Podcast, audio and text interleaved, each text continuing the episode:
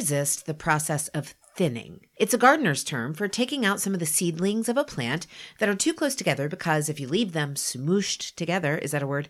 Like sardines in a can, they won't thrive. They'll produce, but not as abundantly had they had space created around them to bloom.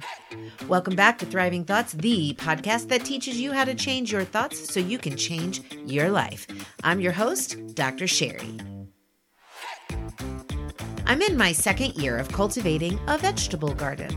I'm already enjoying the fruits of my labor this season. Just yesterday, I ate a crisp and zippy white icicle radish less than a minute after I plucked it from the earth. I'm also growing peas, onions, leeks, mesclun, carrots, arugula, spinach, and Crenshaw melons. Yep, the harvest is gratifying and fun, and I love being able to cut fresh salad mix to enjoy for lunch. But it's only made possible by my attention to two things weeds and too much of a good thing.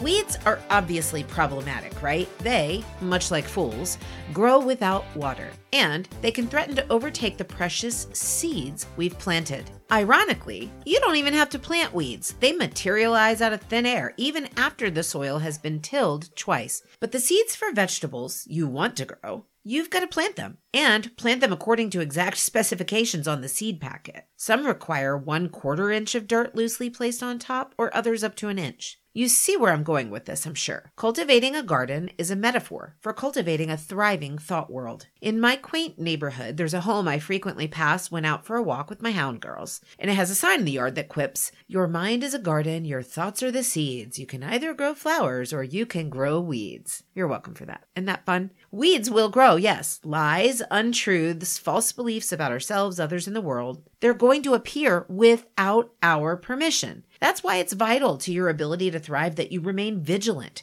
to be proactive about looking out for those lies, those thoughts that make you feel like you're just surviving or even struggling. Just as with weeds, they quite literally appear overnight. To have a thriving garden, I must spend time every day winnowing out the weeds that threaten to choke out the abundance of produce I'm intended to have. To be transparent, my spinach patch, it's not doing so well. A few sprouts have eked their way out of the dirt, but even those are being attacked by some pest. I jumped ship on the spinach. I stopped weeding, and now when I look down at that patch in the garden, there are so many weeds I wouldn't be able to tell if spinach existed among them or not. I could have spinach, but I guess it's just not that important to me because other plants are producing producing sufficiently. Is there an area of your thought world that you've neglected? Maybe you're thriving in your relationship and work life, but floundering in your financial life. And because it feels like you can't do anything to change it, you think you can't, and so you don't. I can thrive without spinach. You cannot thrive by neglecting how your thoughts are impacting specific areas of your life. Take stock of your spiritual, relational, emotional, financial, physical, etc. gardens. They all require your attention in varying seasons, yes, and never all at the same time, to root out the thought weeds that threaten your vitality. I mentioned never at the same time, which leads us away from the obvious problem of weeds and into the not so obvious trouble with too much thriving. Hmm, is that possible, you ask? Well, you bet my little white icicle radish row it is. I'm not a pro gardener, and I'm learning that I'm pretty heavy handed with the seeds when it comes time for planting. My row of radishes is a shining example of my failure to practice thinning, a practice used in gardening to ensure plants have enough space to thrive. My initial resistance to thinning is that it just seems so wasteful. Why would I pluck out a plant just because it's too close to another one? I mean, more radishes are a good thing, right? Well, yeah, but not when they come at the cost of growing multiple just meh radishes over growing a quality crop of thriving ones. It's the same with thriving thoughts. You've got to make space for the truths that you plant to grow.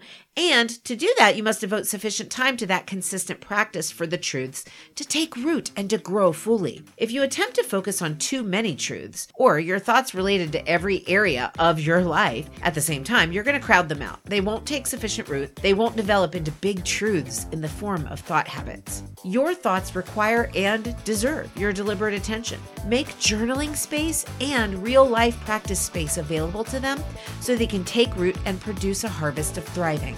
If you take on more than you have space to do, none of them will produce the fruit you long for. Start small, start with the thought spaces that are the most important for you to fortify. Tend to them, plant truth, give them space to develop, and always be on guard for little lies that threaten to choke them out. That's the level of intentionality required to plant, cultivate, and harvest thriving thoughts.